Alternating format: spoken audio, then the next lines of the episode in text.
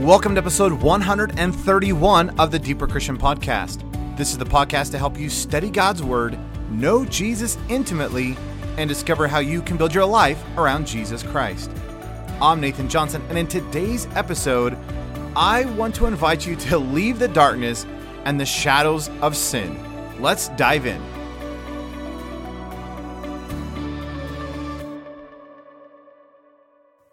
I've been just kind of pondering over the last few weeks just the uh, state of our culture and where the culture is heading. And, and it's fascinating when we look at the life of a Christian and compare it to the life of the culture, you realize there's, there's supposed to be a very distinct difference between that of a believer and that of the culture. And it's just been interesting as I've been watching all the stuff that's been taking place over the last several months. It just seems like more and more uh, the world is creeping into the church, or darkness is taking over the light, or there's a propagation of, of just the perverseness and all that kind of stuff. And there's this progression or this downward sloping trajectory that it seems like we were on. And I've just been freshly pondering that. I just want to give a thought uh, this morning in light of all of that. Uh, it's interesting in John chapter 3, uh, this Pharisee shows up to Jesus in the middle of the night, uh, named Nicodemus. He comes to Jesus and is asking some questions and, and trying to figure out what on earth is going on. And the man called Jesus, and of course, in Jesus in John chapter 3 is given this phenomenal declaration. Obviously, one of the most famous verses of all time uh, shows up in verse 16. But right after the For God so loved the world passage, Jesus makes this comment uh, down in verse 19 of John chapter 3. Jesus says to Nicodemus, This is the verdict.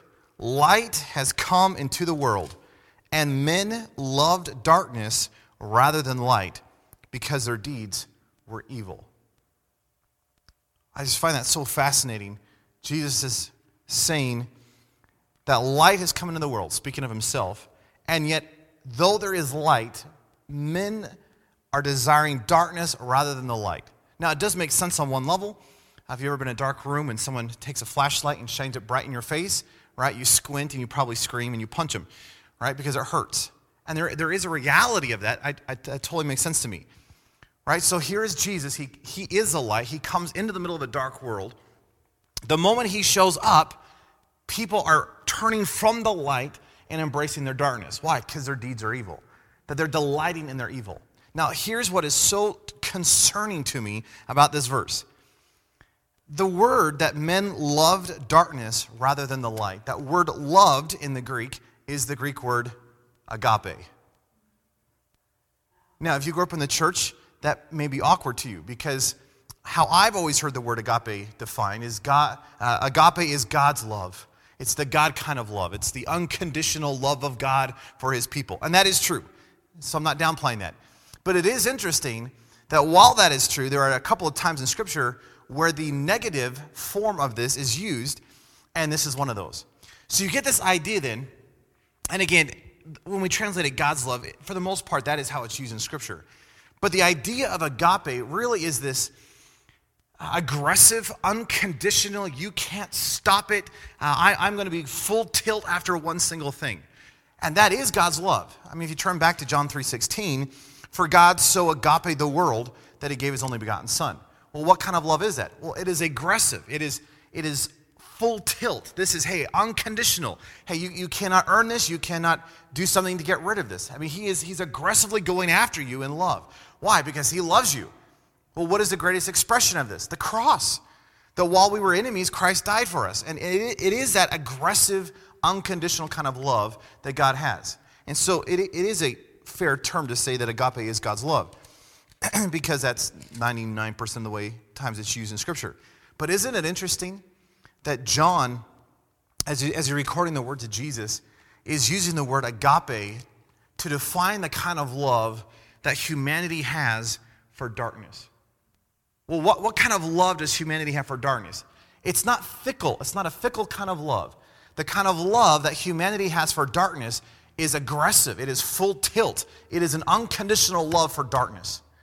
And it does, hey, you can do whatever you want. I'm going to embrace my darkness with all that I have, kind of stuff. Isn't that interesting? That is such a great definition or a great enunciation of our culture today.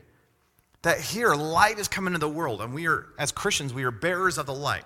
And there is this light, there's truth. The gospel is in the world today. And yet, what has humanity done?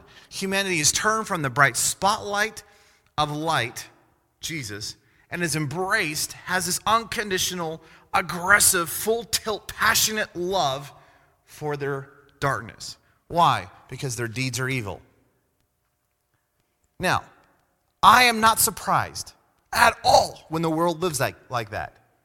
In fact, it shouldn't surprise us because the world is going to embrace darkness. Uh, I've, I've, made the comment several times that uh, when I used to work with homeless guys, uh, it never once bothered me if a homeless guy swore. I expect them to swear. Why? Because they are not Christians. I, that sounds like bad. I'm make, making all homeless people not Christians. But in a general sense, right, I'm, I'm ministering this person. Uh, they're, they're, they have all this profanity. Hey, that doesn't bother me. Why? Because I'm trying to reach them with the gospel of Jesus Christ. So I'm not surprised if, if a secular person out there uh, has language. Why? Because I, at one level, I expect that. Now, I don't like it, but that's very different than if someone, uh, you know, in, in, the, in an Ellerslie semester starts swearing. I will have a problem with that. Well, it's the same words. Yeah, but it's different. Because I expect the world to live like the world. I do not expect Christians to live like the world. And isn't it a sad commentary that in our day and age, and maybe at an unprecedented level, maybe, it just seems like the darkness is creeping into the church. That the ones who are called to bear the light are the ones who are propagating darkness. They're the ones who are allowing the darkness in. It's the ones who are, you realize Jesus Christ has saved us from the power of darkness. And no longer should we love the darkness no longer should we agape the darkness. We are now called to love the things that God loves and hate the things that God hates, which means we should hate the darkness and embrace the light. Now, if you have your Bibles, turn over a few pages to Colossians. Uh, I love the statement that Paul makes in Colossians chapter 1 in light of all this. Obviously, he's talking to the saints and the believers in uh, Colossae, and Paul says this in Colossians chapter 1 uh, I'll start with verse 12. Uh, he says, giving thanks to the Father who has enabled us, get this, to be partakers in the inheritance of the saints in light. Verse 13, he has delivered or transferred us from the power of darkness and has transferred us into the kingdom of his dear Son, in whom we have redemption through his blood and the forgiveness of sins. So Paul is saying, yeah, it's true. You were in the middle of darkness. Hey, you were a part of the kingdom of darkness. Hey, you were agapeing the things of the darkness. Why? Because your deeds were evil. But what has Jesus Christ done? He has literally freed you from the power of darkness. He has delivered you from it, and he has transferred you in the kingdom of his dear Son, which is light. Isn't that an amazing reality? I, that is one, I love that verse. That is such an exciting verse. That no longer do I have to be wrapped up in the middle of darkness, no longer do I have to be chained and, uh, and, and just under the tyranny, the, the thumb of sin any longer. I've been set free from the, all of that, and now I get to embrace a new reality in life called the kingdom of his dear son, which is Jesus, who is the light itself. And no longer do I have to participate in the works of darkness, now I have the opportunity to be a partaker of the light. So, do you realize how foolish and how stupid it is when we who are in the light turn toward the things of the darkness? And I am guilty of this. It is so stupid, though, how enticing the world is. Have you, you turn over a page to uh, Colossians chapter 3? It's interesting that he's continuing on this idea that you're, you have this brand new life in Christ Jesus that again, he's transferred you from the kingdom of darkness and he's brought you into the kingdom of light. And he says this in Colossians chapter 3. Paul writes, If you then were raised with Christ, desire those things from above where Christ sits at the right hand of God. Set your affection on things above, not on things on the earth. Yeah, we might be in the world, but we are not to be of the world. That, hey, you should not be wrapped up in the, in the mentality, in the darkness of the world itself. Uh, verse 3 For you are dead, and your life is hidden with Christ in God. When Christ, I love this phrase, when Christ, who is our life, what a great enunciation of the Christian life. But when Christ, who is our life, shall appear, then you also shall appear with him in glory. Therefore, put to death the parts of your earthly nature sexual immorality, uncleanness, inordinate affection or passions, evil desire, and covetousness, which is idolatry. Because of these things, the wrath of God comes on the sons of disobedience. And then he says, Hey, you also once walked in these when you lived in them. But now you must also put away all these anger, wrath, malice, blasphemy, and filthy language out of your mouth. Do not lie to one another, since you put off the old nature with its deeds and embrace the new nature, which was renewed in knowledge after the image of him who created it.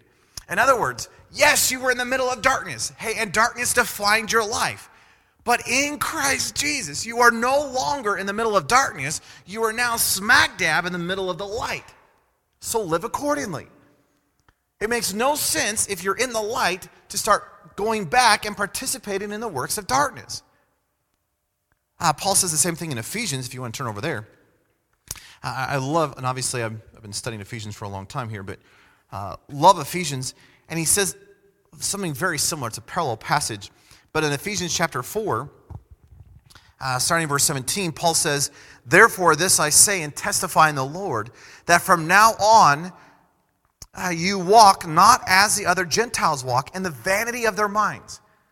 He says, Hey, yeah, you were outside. Hey, yes, you were a Gentile. Yes, you were a pagan.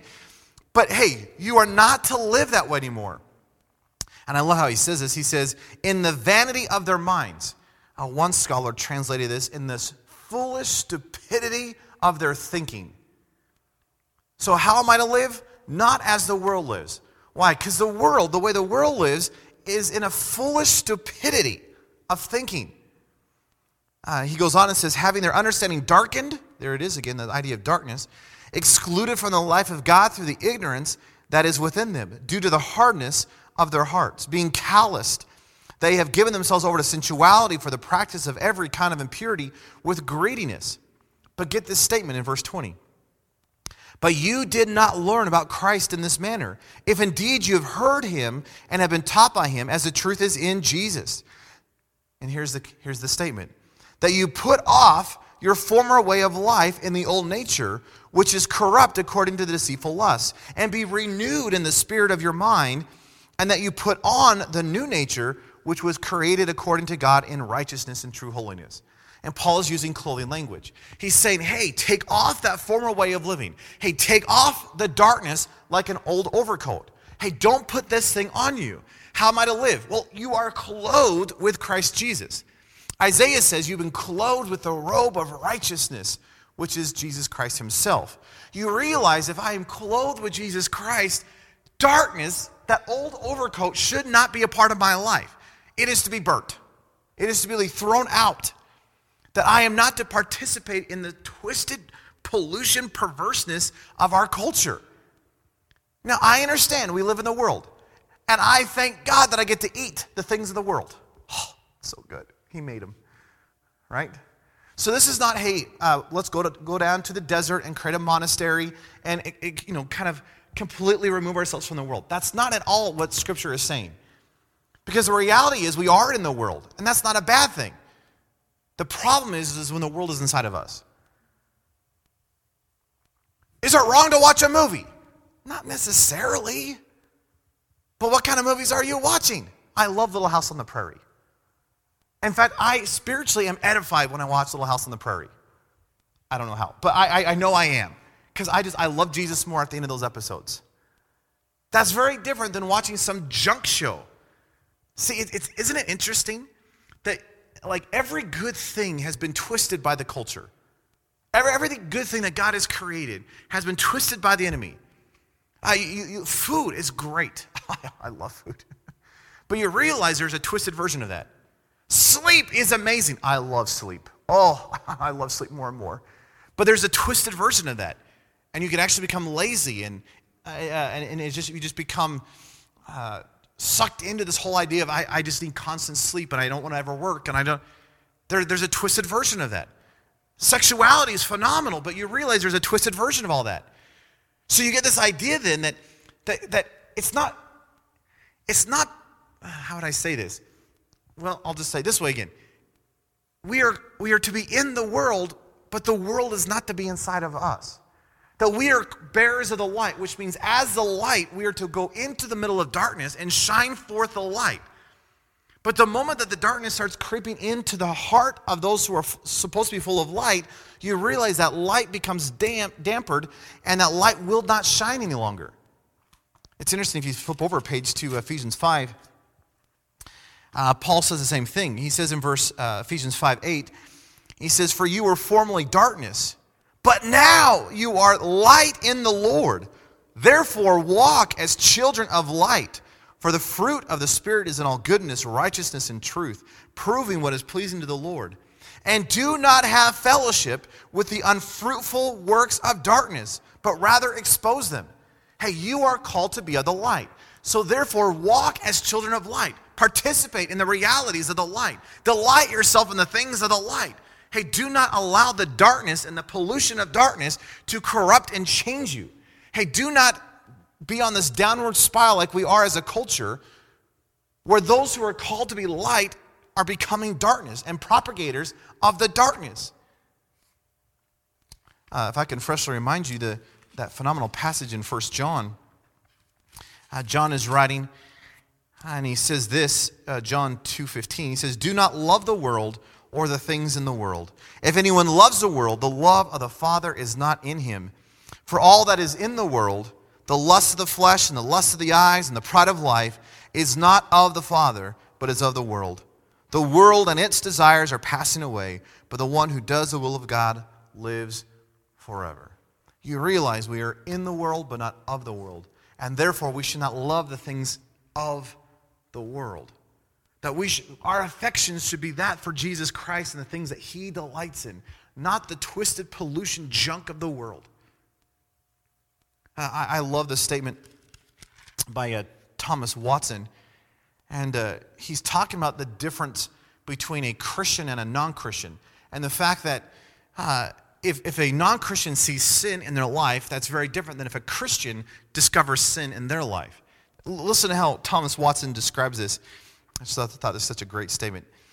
He says, There is as much difference between sin in the wicked and sin in the godly as between poison being in a serpent and poison being in a man.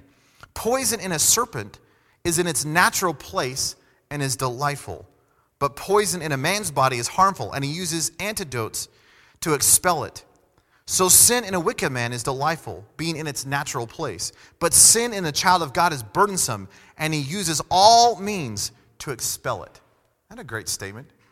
I love this idea that the moment that a Christian discovers any ounce of shadow or darkness within them, what should they desire to do? They should desire to expel it by any means necessary because it is not in its natural place. And yet, it is the very same thing that the wicked delight themselves in. There's that great statement. Uh, this scholar comes up to Jesus and says, Jesus, if you were to somehow, hey, if you were to somehow summarize the entirety of the law, how would you describe the entirety of the law?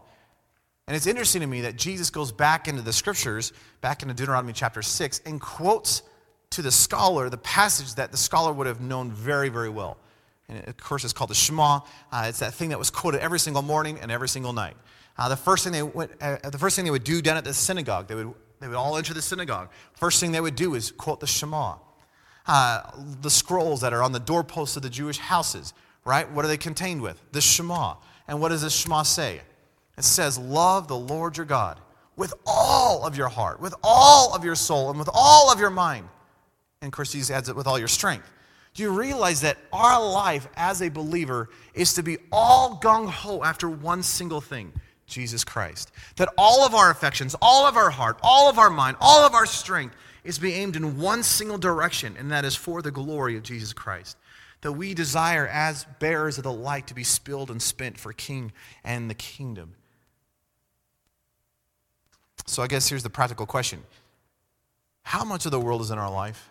How much of darkness has invaded our thinking, our living, our speaking?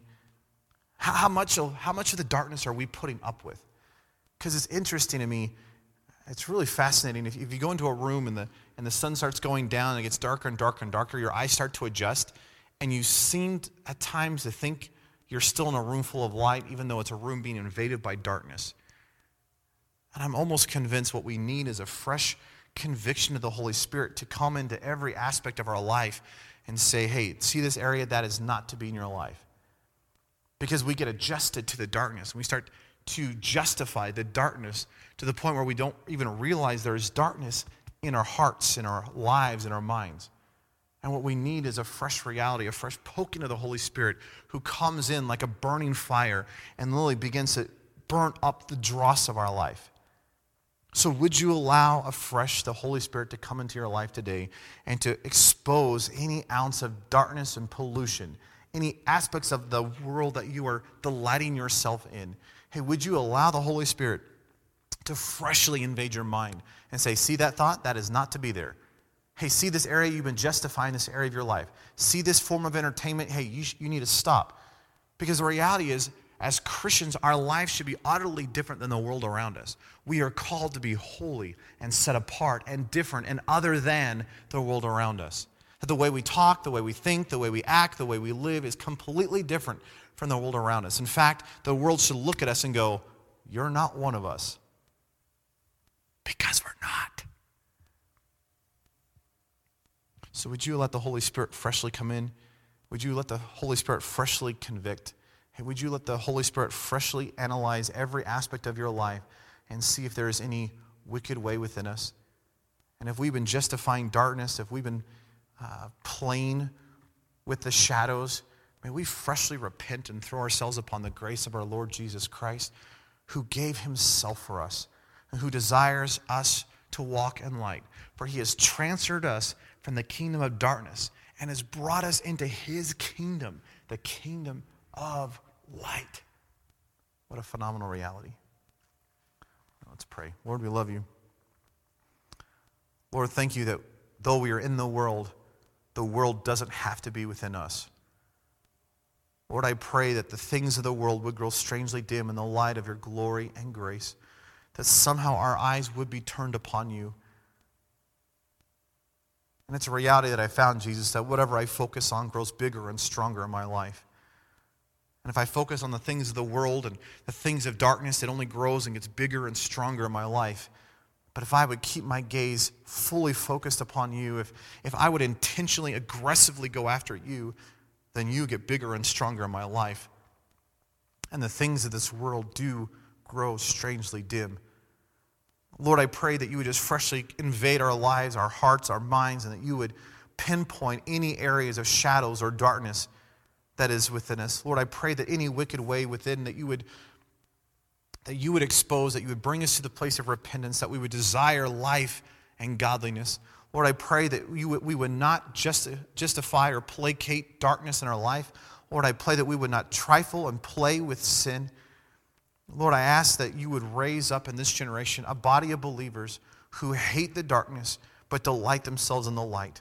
Lord, I pray that you would so fill us with your light that as we march out into this world and just live our normal everyday lives, that somehow your life and your light would be shining bright through our very existence. Lord, we are not the light, but we are bearers of the light. May we bear your light well. Lord, I pray that you would freshly cleanse and transform every aspect of our life. And Lord, I pray for just the culture as a whole. I pray uh, for the Christians worldwide, that their light would grow brighter, not dimmer. Lord, I pray that as we're navigating this, this season where it seems like so many leaders are, are starting to fall into darkness afresh, Lord, I pray that you would bring great conviction. I pray for their souls. I pray that you would uh, convict them. I pray for repentance, that you would bring them back, that you would woo their hearts. And Lord, I pray that for those who are uh, following, Lord, I pray that you would give us a fresh determination not to merely be friends with the world and somehow see how close to the world we can get. But Lord, I pray that you would bring us to the place where we are utterly different than the world. And even if it means the world has to silence our voice, may your light so shine through our lives in this dark and dreary world. For Lord, your light has come. And I pray that we would not love darkness, but rather we would delight and love the light. So, Lord, bring forth revival. As we are heading down a slippery slope I, I just pray, God, that you would somehow stop the trajectory of which we are heading. I pray that there would just be a great movement of your spirit, that your word would be lifted high, that your life, your truth, and your gospel would be proclaimed. And I pray that lives would change, that lives would be convicted, that there would be repentance, and there, there would be a turning in this culture away from darkness and back to light. Lord, we need revival. But Lord, perhaps that revival needs to first start in my life. So, Lord, I freshly throw myself upon you and say, Have at it. Would you expose anything that should not be there? And would you change any aspect of my, my life?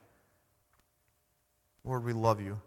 Thank you that you have not left us in the darkness, but you have transferred us into the dear kingdom of yourself.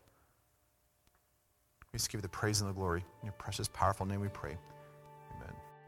Well, that was a recording that I gave just a couple of days ago for one of our Daily Thunder sessions. And I just thought, since it was such a pressing in my heart, that I would share it with you on the podcast today. Well, thank you for listening to this episode of the Deeper Christian Podcast.